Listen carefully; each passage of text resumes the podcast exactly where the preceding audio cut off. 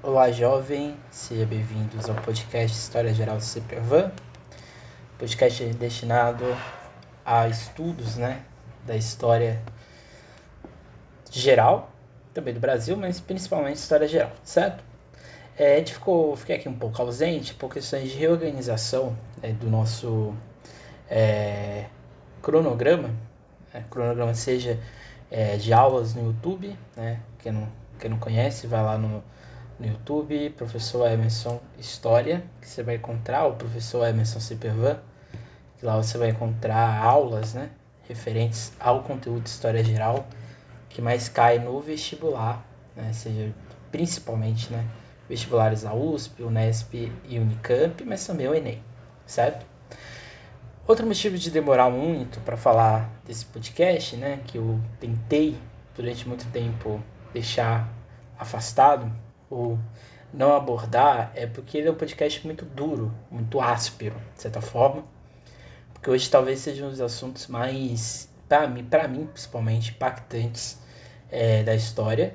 É um assunto que é pouco falado dentro é, do vestibular, de maneira geral, é, por dois motivos, talvez pelo desconhecimento de se entender ou de entender o que foi o genocídio armênio, e também é um desconhecimento de é, entender que o mundo está, não existe, né? Um mundo fora da Europa, né? E dessa o, europe, europeização que nosso país, né, o nosso currículo passa, certo? Então a gente vai falar da história da Armênia, país que fica ali na Europa. É, é uma Europa meio que, né, ali, vamos dizer assim, É, de imbricações. A Armênia está bem próxima do Oriente Médio, mas ela faz parte da Europa, certo? É, então hoje a gente vai falar deste país, mas principalmente de tudo que envolve o genocídio armênio. É, esse ano a gente comemora, né, ou reflete sobre os cento e cinco anos, né, do, da lei, vamos dizer assim, que reconheceu que existiu um genocídio armênio, ou um genocídio étnico de um povo de maneira sistêmica, certo? Vou começar aqui com uma citação do Jean, Jean Jacques de Morgan, que ele diz o seguinte: não há no mundo um idioma tão rico, tão colorido, que possa descrever os horrores armênios, para expressar os, pa- os padecimentos físicos e morais de tão inocentes mártires. Os sobreviventes dos terríveis massacres, todos testemunhas da morte de seus entes queridos, foram concentrados em determinados lugares e submetidos a torturas indescritíveis e a humilhações que os faziam preferir a morte. A palavra genocídio vem do grego, né, ali numa junção, né, genus, tribo, raça, e do latim cide, matar. Então seria a morte é, de raças ou de algumas tribos. É usada para fazer referência ao ato de exterminação sistemática de um grupo étnico ou a todo ato deliberado que tenha como objetivo o extermínio de um aspecto cultural fundamental de um povo. A ONU, né, segundo a ONU, né, na Assembleia, é, em uma das assembleias, né, que é, a ONU, de certa forma, ela, ela é um grande acordão mundial em que se criam-se regras, né, padrões que as nações deveriam seguir, né? A ONU não é uma instituição política, ela é uma organização ali humanitária, vamos dizer assim, e ela não tem nenhum, nenhuma legislação legal perante a lei. Então, tudo que ela promove são ações que as nações, né, se tiver bom senso, seguiriam. Então, segundo a ONU, é impetrado como genocídio em seu artigo segundo, em que se entende-se por genocídio qualquer dos seguintes atos cometidos com a intenção de destruir no todo ou em parte um grupo nacional, étnico, racial ou religioso, enquanto tal: A. Assassinato de membros do grupo. B. Dano grave à integridade física ou mental de membros do grupo. C. Sujeição intencional do grupo a condições de vida pensadas para, provo- para provocar sua destruição física total ou parcial. D. De medidas destinadas a impedir os nascimentos nos seios do grupo. E E. Transferência à força de crianças do, do grupo para outro grupo. O genocídio de Armênio, ele se enquadra em quase todos esses é, parâmetros aqui é, que a ONU identifica, né? Só que aqui a gente tem é, no genocídio de Armênio principalmente um assassinato enorme de grupos, né, de membros armênios. A gente tem danos graves à integridade física e mental dessas pessoas e a transferência à força de crianças de grupo para outro grupo, assim como de mulheres e idosos. Então, para a gente entender o que é a Armênia, a gente tem que saber que, antes de tudo, a Armênia é uma nação, uma nação quase que cem por cento cristã. Isso é muito importante. A Armênia é praticamente uma ilha dentro de um ambiente é, de uma, uma convulsão cultural muito forte, né? O Oriente Médio, ele passa, depois do Império, do Império Árabe, né, ou da, da ascensão do islamismo. Quem não tem nenhum conhecimento, né, vá lá nos dez minutos de história no YouTube, que você vai ter lá um, um vídeo sobre o Império Árabe. Mas o Império Árabe, ele, de certa maneira, é, promove uma força homogen- de homogeneização em tudo que ocorre no Oriente Médio, né? O Império Árabe é um império que, para você estar dentro dele, você tinha que ser islâmico. Então, a partir do momento que você não era islâmico, você estava fora dessa realidade. Então, a Armênia, ela é praticamente o único país, é, vamos dizer assim, cem por cento, né, integralmente católico, que está ali dentro dessa realidade, desse, dessa colcha de retalhos que, era o Oriente, que é o Oriente Médio. Então, isso é muito importante, porque o... O genocídio, ou o ódio, o ódio ao povo armênio passa também pela religião, além da etnia, mas principalmente pela religião que molda é, a visão de ser armênio em sociedade, certo? Além disso, né, é, vários outros, as, várias outras questões, sejam políticas ou até mesmo de território, né, já que a Armênia está ali em uma, uma, zo- uma zona, né, de ligação muito rápida, né, para a Rússia, por exemplo, por mar Mediterrâneo, da Turquia, para ter acesso total é, aos mares, né, existentes nessa região. Então, ou seja, é muito importante, é, a Armênia está, é, geopoliticamente falando, uma região de interesse mundial, certo? A Armênia é um país inserido em uma região bastante agitada, no nosso globo redondo. Fica inserido perto da região do Oriente Médio, próxima à região da atual Rússia e vizinha, vizinho, né, da atual também Turquia. A Armênia, diferente dos países ao seu redor, possui um caráter mítico católico bastante proeminente dentro de sua formação. O nome do país na língua local, né, Hayastan, é uma declinação do, trineto, do nome do trineto de Noé, Aiko. Consta dentro do mito armênio que a Arca de Noé, ela teria, é, não é desembacado, ela teria encalhado onde hoje fica a Armênia.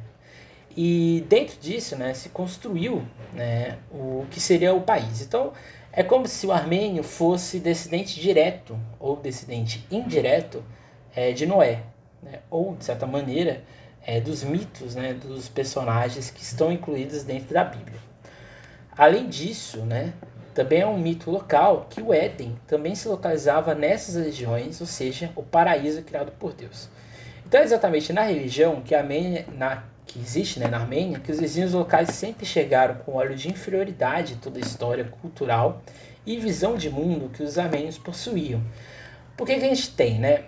É, os armênios, né, região da Armênia, porém sempre teve sua coabitação local grandes impérios territoriais, desde os persas, onde se deriva muita influência do, antigo, do período antigo até os romanos. Os armênios, né, eles são indiretamente citados na Bíblia. É, a formação, é, a ocupação da Armênia, a gente está falando ali de um período ali do século quatro, século três, é, terceiro antes de Cristo. Então, é uma formação muito antiga. E no território armênio passaram assírios, né, ali na Mesopotâmia, medos, persas, macedônios, partos, romanos, bizantinos, árabes, mouros e turcos. Então, ou seja, não há paz na região da Armênia. Mas mesmo assim, que acho que talvez seja o mais, mais forte do povo armênio, é não é, existir o desaparecimento dessa visão católica, nessa visão de mundo, nessa visão cultural que formou é, o povo armênio. Então isso é muito forte. E por isso que o genocídio armênio ele é tão... É, por mais que ele tentou ser feito e ser é, consolidado de fato pelo Império Turco Otomano, atual Turquia, é, não deu certo. Né? Exatamente por causa dessa, desse entrave, dessa, desse aprofundamento. Porém, é toda a influência do Império Bizantino no período medieval que faz com que ascenda o poderio árabe, né, que depois é o turco otomano, que vai fazer todo, aí sim, um, um inferno na vida do povo armênio durante muito tempo. O Império Turco Otomano se constitui no que hoje seria a Turquia no século onze, com sucessivos avanços e com o predomínio de uma religião islâmica, que no século quatorze, com a queda do Império Bizantino, assume a região antiga do Império, né? O Império, ali, principalmente Constantinopla, parte ali da Grécia. Meados do século dezenove, em meados do século dezenove, as pressões nacionalistas e imperialistas passaram a ameaçar a estabilidade do Império Otomano.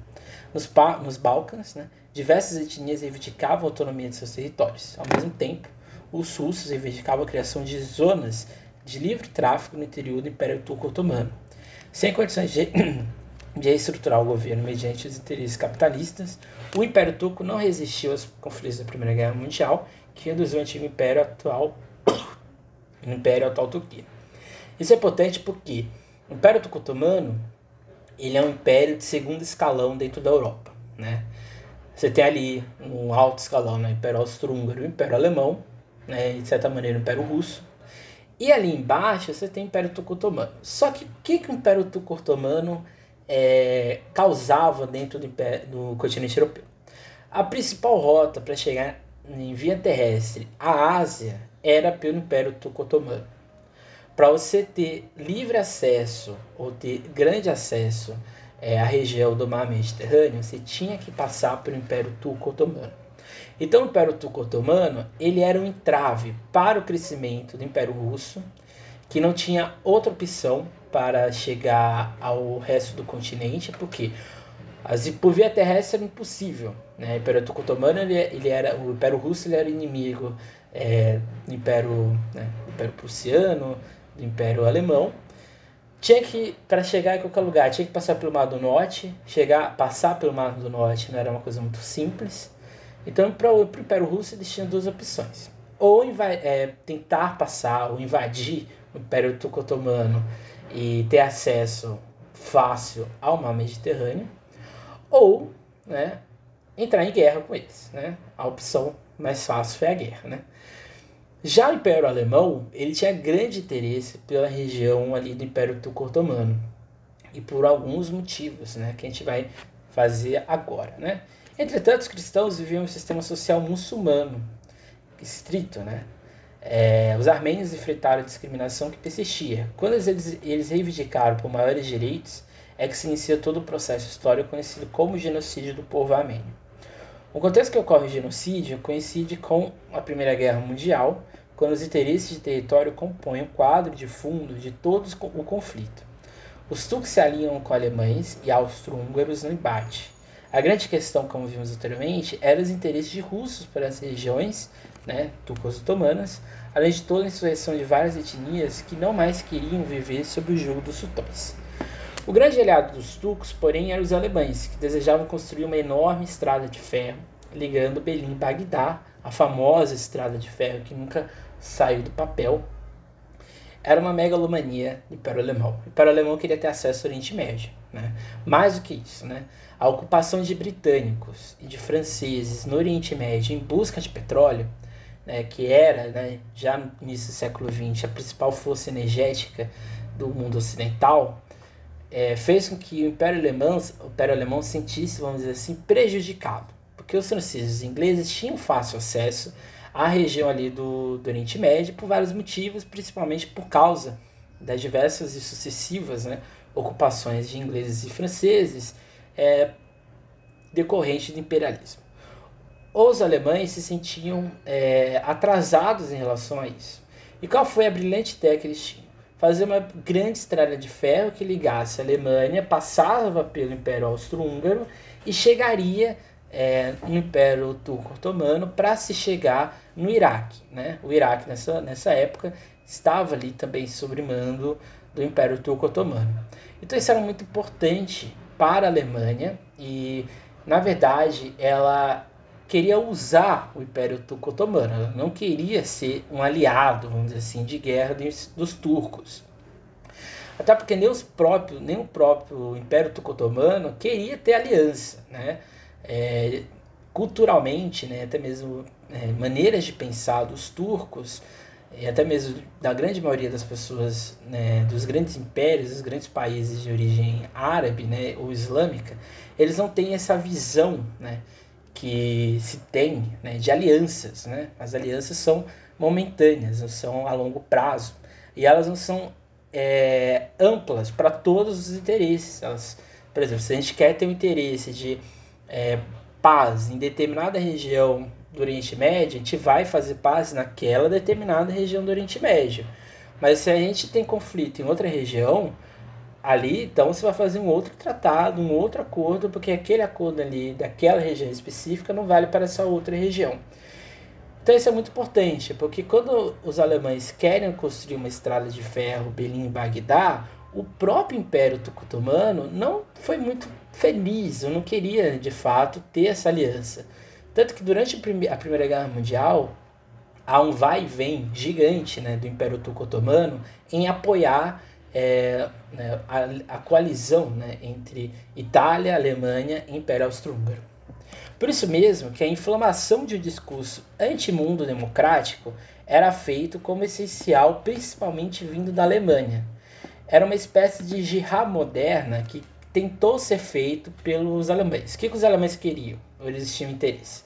Se a gente consegue fazer uma aliança com o Império Turco-Otomano durante a Primeira Guerra Mundial, a gente consegue, ou talvez conseguiria, fazer uma aliança entre os, principalmente o norte da África, que era ocupada por franceses, principalmente, e a região do Oriente Médio. Então a visão da Alemanha era, se eu consigo dominar o principal império islâmico do mundo, É, eu consigo, talvez, é, dominar todas as outras forças existentes. Mas só que isso aqui é uma visão super preconceituosa dos alemães, de acreditarem que eles eram, assim como dizem assim, os ocidentais, o único povo, uma única visão de mundo, é, ou mundo ideal, como os alemães tinham e assim por diante. Temos que ter em mente que o período é marcado por uma dualidade de impérios territorialistas, contra potências de forte cunho é, liberal, ou de expansão, como o Império Russo, né? Que é um caso à parte, né?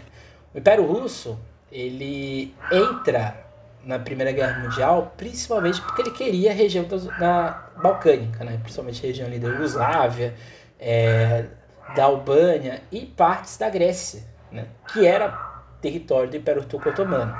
Então o Império Russo ele entra na Primeira Guerra Mundial, a princípio você fala, ah, mas por que ele não foi aliado da Alemanha? Poderia ter sido aliado da Alemanha, mas ele queria a região balcânica, que era do Império Austro-Húngaro.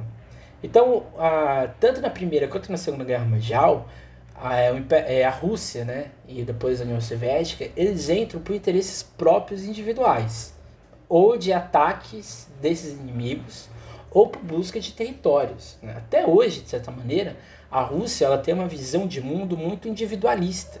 Ela, não, ela pode fazer acordos, ela pode fazer alianças com outros países, mas o caráter, o perfil russo, ele é muito individualista, ele é muito direcionado para o seu território, que vamos dizer assim, é quase que um país, né?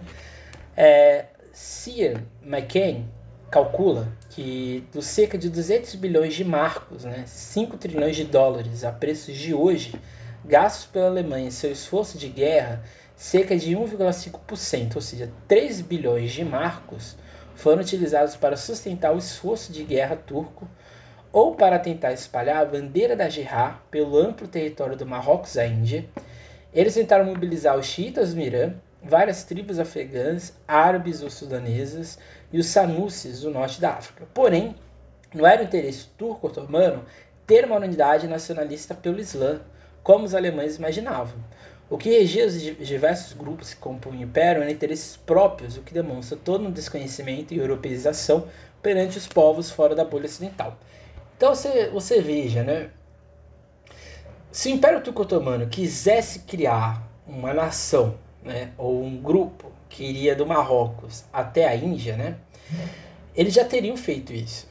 Né? Porque, de certa forma, o Império Árabe ele era essa grande junção, né? Era essa grande coxa de retalhos. Só que não era interesse do Império Turco-Otomano. Era mais fácil o Império Alemão invadir o norte da África e querer ocupar parte do Oriente Médio da Índia, era mais fácil eles fazerem isso, né, do que necessariamente, é, como, vamos dizer assim, usar o Império Turco-Otomano para que isso ocorresse. Porque o que, que, o que, que tinha em jogo ali? Né? Os alemães não queriam atacar de maneira direta os britânicos, essa era a verdade. Mas, a verdade, mas ao mesmo tempo eles queriam os territórios britânicos. Aí você pode estar se perguntando, mas o que, que os armênios têm a ver com isso? Né? Tem tudo a ver, porque dentro desse jogo todo, né, de interesse do Oriente Médio, O povo, o Armênia, né, a etnia armênia, está ali presente, né, ou está ali nesse, nesse vai e vem de disputas ocidentais. Então, voltando aos armênios, podemos dizer que, com toda certeza, de que somente no período do governo de Tigranes segundo o Grande, ou seja, lá em noventa e quatro, entre noventa e quatro e cinquenta e seis antes de Cristo, houve paz perante o povo. Isso é importante dizer que até o fim da antiga União Soviética, dentro do Estado armênio, nunca houve um momento em que tivesse existido qualquer respeito à sua cultura ou até mesmo dentro de sua identidade. Um fator essencial dentro do isolamento, além do geográfico, se encontra na visão de cristianismo única dos armênios, segundo o qual Jesus Cristo tem uma única natureza, divina, e ajudou a afastá-los também do Ocidente.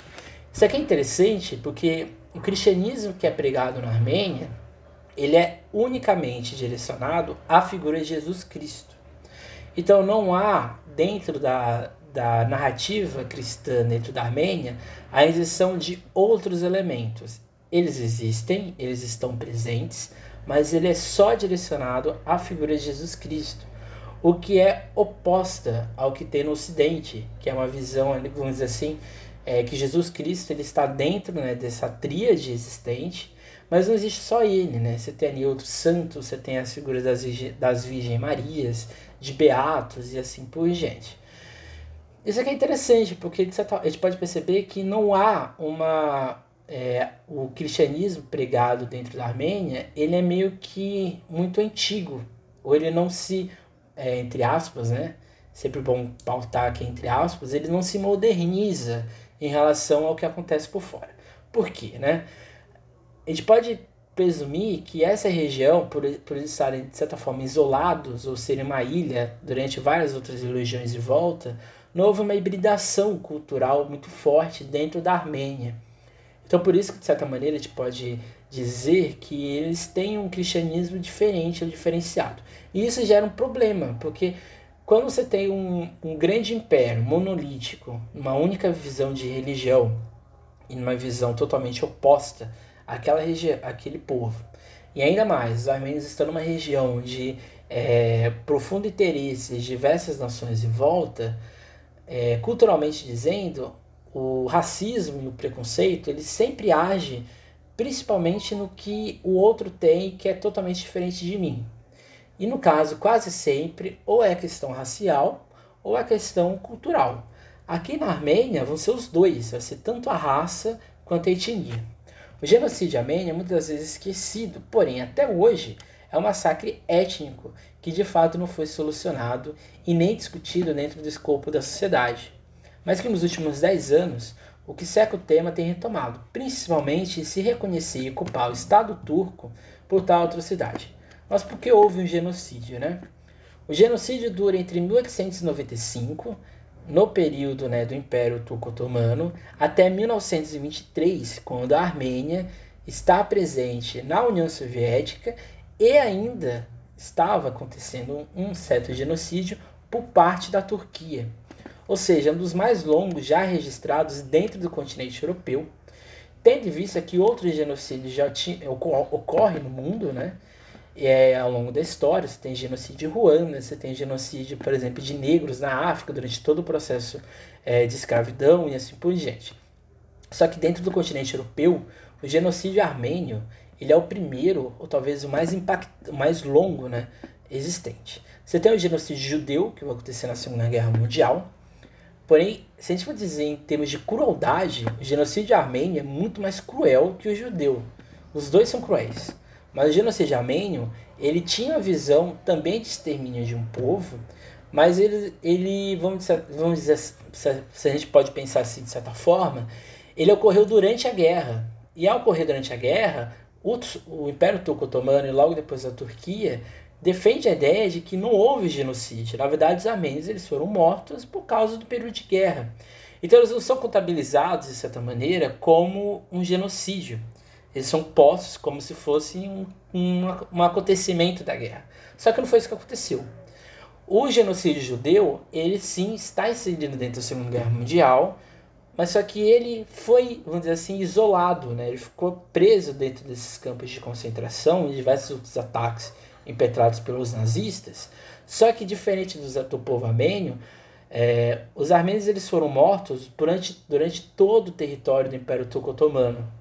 Então, ou seja, era uma coisa que estava acontecendo aos olhos da população, se assim podemos dizer.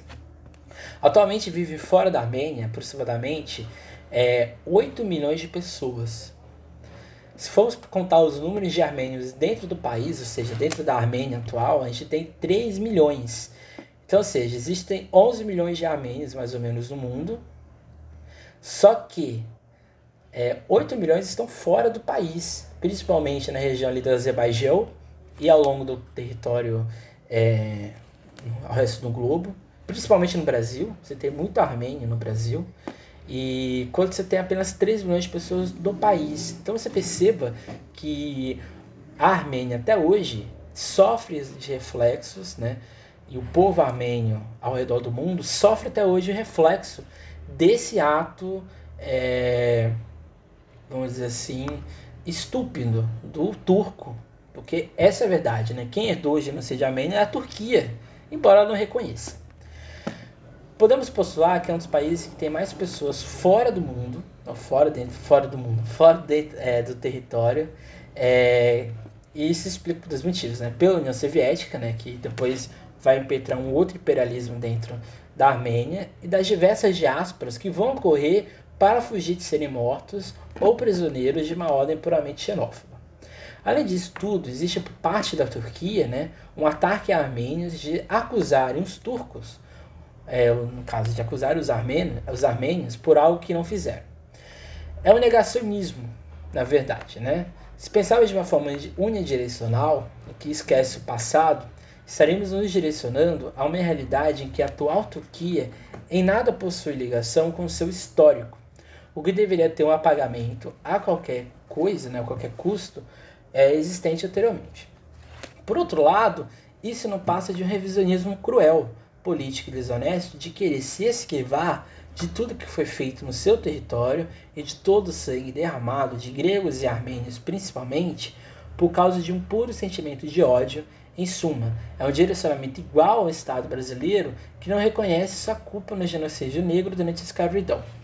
O qual é o grande discurso atual do governo turco? Até hoje, desde mil novecentos e quinze até dois mil e vinte, ou seja, cento e cinco anos depois, a Turquia não reconhece que foi em seu território que aconteceu um genocídio étnico. E além disso, a Turquia não quer herdar, É, vamos dizer assim, o que aconteceu. Por que é importante a Turquia reconhecer que foi ela que causou o genocídio armênio? Por que que acontece? Quando a gente vai abordar, estudar uma nação, essa nação, de certa forma, é, cria-se em torno dela vários mitos, várias origens, que ora estão no passado recente, ora estão no passado muito antigo, né? Quase que originário. A Turquia, Ela é, ela é herdeira do Império Turco-Otomano. Isso é de fato. Assim como ela é herdeira do Império Bizantino. E por que a gente tem que é, fazer isso de maneira é, esclarecedora? Porque se os turcos não querem reconhecer que eles é, participaram do genocídio armênio, então eles têm que apagar todo o histórico, ou toda a, a ligação cultural e assim por diante, que eles têm dos turcos otomanos. Então você perceba que há uma conivência. O que é bom para mim, eu vou pegar para minha construção de identidade de nação. Agora, o que é ruim para mim, eu vou falar que não tive participação, que isso aí foi apenas um acontecimento de guerra. Quando a Turquia desconhece que houve genocídio e que ela participou, ela está, de certa forma, atacando a memória dessas famílias que morreram ou desses familiares que resistiram, é, e simplesmente liga-se um foda-se para essa população. Isso é muito cruel, porque, na verdade, você está omitindo fatos. Isso é parecido com o Estado brasileiro, porque até hoje, desde mil oitocentos e oitenta e oito, o Estado brasileiro não reconhece que ele ati- foi ativo durante o período de escravidão. Ele reconhece que ele tinha o Império Brasileiro, tinha a colônia brasileira, mas ele não reconhece que ele participou do todo o processo de escravidão. Então, que você perceba, é, e hoje, é, talvez... o grande marco, né, do processo de genocídio, por exemplo, a Alemanha reconhece que ela participou do período ju- do Holocausto judeu. Né? Isso não é um problema para a Alemanha. Serve, inclusive, como marco de é, memória ou de não esquecer o que aconteceu. Quando a Turquia esquece que isso aconteceu, ela fecha o olho, ou fecha os seus olhos, né, para o que aconteceu no seu passado e está acontecendo no seu presente. Ou seja, essa visão revisionista só aponta um purismo nacionalista que apaga tudo que faz de oposição à sua própria visão de mundo. O genocídio armênio, né, se inicia quando os armênios, né, ao se unirem com os russos, declaram-se contra os turco-otomanos na Primeira Guerra Mundial. De novo, né, o Império Russo queria ter acesso ao mar Mediterrâneo, principalmente a região Báltica, e a região ali do Mar Cáspio, parte do Oriente Médio, e os armênios, ao perceberem que os russos queriam ser contra os turco-otomanos, eles vão se unir aos russos. Os turco-otomanos, eles vão reconhecer isso como uma espécie de traição, ou, de certa forma, uma justificativa para excluir os armênios do mapa e, assim, pegar aquele território como justificativa de também atacar os russos, né? O genocídio é aprovado pelo sultão Abdul Hamid segundo e organizado pelo primeiro-ministro turco Mehmet Talat, o ministro de guerra Ismail Enver e o ministro da marinha Ahmed Jermal. A estratégia, a estratégia consistia em dois pontos. O primeiro, convocar os soldados armênios para a guerra, porque a Armênia estava dentro do Império Turco-Otomano.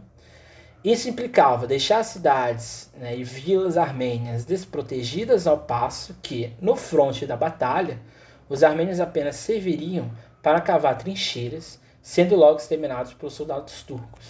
Então, ou seja, você pega toda é, a população masculina da Armênia, você leva ela para o fronte de guerra, só que, na verdade, você cria uma falsa ilusão, porque você vai matar eles. Então você percebe que isso aqui é super cruel. Você pega os soldados, né, de origem armênia, você faz eles cavarem as trincheiras, né, para a guerra, e depois você mata eles e, e ali você coloca areia por cima. Então você percebe que isso aqui é super é, sanguinário, na verdade. Isso aqui é, é repugnante. O segundo, o segundo passo, que é ainda mais repugnante do que isso, você, você pensa, é impossível que isso piore, piora, né? O segundo passo era remover a população das cidades, principalmente mulheres, crianças, anciões e assim por diante, provocando enormes ondas migratórias em direção a campos de concentração no, no deserto de Deir al-Zor, um grande deserto que existe na Turquia. A justificativa dada para a evacuação dos armênios era uma suposta ofensiva da Tríplice Entente. De novo, eles usam a Primeira Guerra Mundial como justificativa. Ou seja, vamos tirar os armênios dessa região porque eles vão morrer. Ridículo, né? Porém, tais peregrinações não tinham fim, o que matou por fome e sede a grande maioria dos envolvidos, e só a grande maioria mulheres. Então, ou seja, é... se a gente for pensar hoje, é como se um grande grupo de pessoas, né, uma cidade inteira, uma vila, crianças, mulheres, idosos, eles vão sair de uma região e ir para outra. Só que isso não vai ser de maneira direta, eles vão peregrinar pelo deserto, eles vão ir, voltar, fazer curvas. E isso era o quê? Era você matar essas pessoas no deserto, elas iam morrendo ao longo da peregrinação, Você já, já enterrava elas ali mesmo na areia, porque são indigentes para o Império Turco, joga elas ali e acabou, sumiu.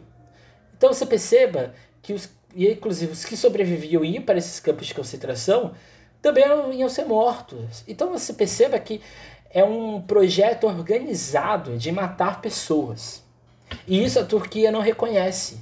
Isso a Turquia não quer reconhecer que foi ela. E ela, se ela hoje é uma nação, é porque ela se ergueu em cima de mortos. Essa é a verdade. É uma coisa muito forte? É, mas é um fato. As mulheres sofriam abusos, sexu- abusos sexuais e eram vendidas como escravas. Como destaca Yuri, Yuri Vasconcelos, né, que estuda o genocídio armênio, as jovens armênias eram vendidas como escravas e as crianças eram encaixotadas vivas e atiradas no Mar Negro. Relata ainda, né, no Bar Quirimian, uma sobrevivente, né, é, do massacre, que os padres também eram queimados, amarrados em cruzes, como Jesus, e os fetos arrancados dos ventres das mães, jogados para o ar e aparados na espada. Além disso, decapitações, crucificações, enforcamentos e outras ações de extermínio foram patrocinadas, incentivadas e perpetradas pelos turco-otomanos. Então você perceba que era uma, era uma ação doentia, na verdade, né? Era um crime de guerra, além de um crime da humanidade. Como descreve um dos sobreviventes, os armênios não tinham armas, né? Minha avó contava que para defender seus filhos, deixava permanentemente uma panela de água fervente com pimenta sobre o fogão. Caso fosse atacada, lançaria aquela mistura nos soldados. Então você perceba que é, não é surreal, porque isso acontece no mundo, né? Você ainda tem ações, de, é, seja de estados, seja de países, independente do que for, é, você usar a força militar para atacar pessoas que não têm nenhuma é, defesa, é genocídio, né? E você perceba que é, o genocídio perante o povo armênio é porque eles são iguais, é não aceitar a diferença existente. Outras mães não tiveram nem a oportunidade de tentar se defender, né? Flora Kuyuminjã É, demorou décadas até conseguir contar, isso aqui dentro do livro do Júlio Vasconcelos, contar para seus netos como foi o ataque à sua casa, depois de agarrarem seu marido, minas, e o levarem para fora, que degolaram depois seus filhos ante seus olhos. É, alguns bebês, né, que eram recém-nascidos, né, é, também foram tomados, né, foram afogados, mortos, né, em bacias de água, é, e também, né, segundo alguns relatos, né, de Moema Cunha, né, que também relatou ali em cima, ela levou um golpe no pescoço e desmaiou quando acordou e estava boiando no mar, e foi recolhida por uma família de turcos que a tomaram como escrava para cuidar de sua filha. Muitas das mulheres, é, ou, elas, ou elas foram vistas como escravas, sejam sexuais ou de casas. Crianças também foram postas como escravas. É, praticamente não, toda a população masculina foi excluída do mundo, foi morta, foi exterminada. O número total de pessoas mortas como resultado do genocídio é estimado entre oitocentos mil e um vírgula cinco milhão de pessoas. O dia vinte e quatro de abril de mil novecentos e quinze é convencionalmente considerado a data de início dos massacres, quando as autoridades otomanas caçaram, prenderam e executaram cerca de duzentos e cinquenta intelectuais e líderes comunitários armênios em Constantinopla. Um em cada cinco armênios no mundo vive no que era a antiga Armênia Soviética, e antes da Primeira Guerra Mundial, até os anos vinte, sua terra natal cobria cinco ou seis, né, da atual Armênia, incluindo regiões da Turquia e Síria. O... Por que é importante você saber do genocídio armênio? Além do vestibular, que é um tema que pode vir a cair, talvez não nesse ano, mas em anos que vêm, né, exatamente pela escalada de ódio, de ódio que existe no mundo. Além de vestibular, é importante se saber, sim, o que é o genocídio armênio. É importante se saber, é, às vezes a gente pensa que estudar história no vestibular é somente a gente ter conteúdo para fazer uma prova, para é, assinalar o xizinho e marcar o gabarito. História é uma disciplina que vai além da educação. É um dever é, social você saber o que aconteceu no mundo. É um dever social você saber o que já foi feito no mundo em nome de nações, em nome de países, de governantes e assim por diante.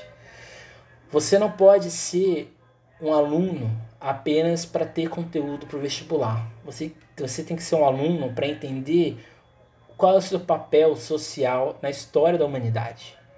Quando a gente vai analisar a história do genocídio armênio, e quando você é, se descobre que você não sabia de nada disso, é, é na verdade um apagamento histórico. Aí você fica pensando, né? O que já não foi apagado ao longo da nossa história que a gente não sabe, né? É, é surreal isso, né? Se a gente for pensar assim, né? A Armênia é um país ali que vive hoje, de certa forma, de uma certa paz, se podemos pensar, principalmente após a queda da União Soviética. É, é um país, é, como podemos dizer assim, é, que tenta se reerguer, mas que não esquece da sua história, não esquece do seu passado. De novo, relembrar o, geno- o genocídio armênio é lembrar essas pessoas que tentaram e lutaram até o fim para elas ficarem vivas, exatamente para combater um ódio é, criado sobre elas. Então esse foi o podcast de hoje, foi um podcast para mim muito difícil de ser feito, porque é, não é fácil você falar de assuntos tão pesados, essa é a questão, né? Você tem que se segurar muito para ficar calmo, se assim podemos dizer, né? A ideia desse podcast, além disso, é vocês fazerem, fazerem vocês refletirem e vocês entenderem que a Primeira Guerra Mundial foi mais mortífera que a Segunda e ela também não apagou, é, ou ela não, não, não é, vamos dizer assim, existia dentro dela também ideias de ódio, ideias de apagamento de culturas e assim por diante. Então é isso. No podcast que vem a gente vai falar da China, é um pouco mais leve. Acho que agora eu já me livrei desse, é, dessa questão mais pesada. O próximo podcast vai falar da China e entender geopoliticamente o que é esse país aí é, da Ásia. É isso, meu nome é Emerson Porto Ferreira, não deixe de seguir a gente no, no, no YouTube, é Professor Emerson História. É, não deixe de seguir a gente ou de acessar o nosso site, na verdade, site é www. História Geral C P V A N três, não, w w w ponto história geral c p v a n três ponto webnode ponto com. Lá você vai ter textos, exercícios e outras coisas mais. A gente está retomando nossas atividades e é isso, até mais.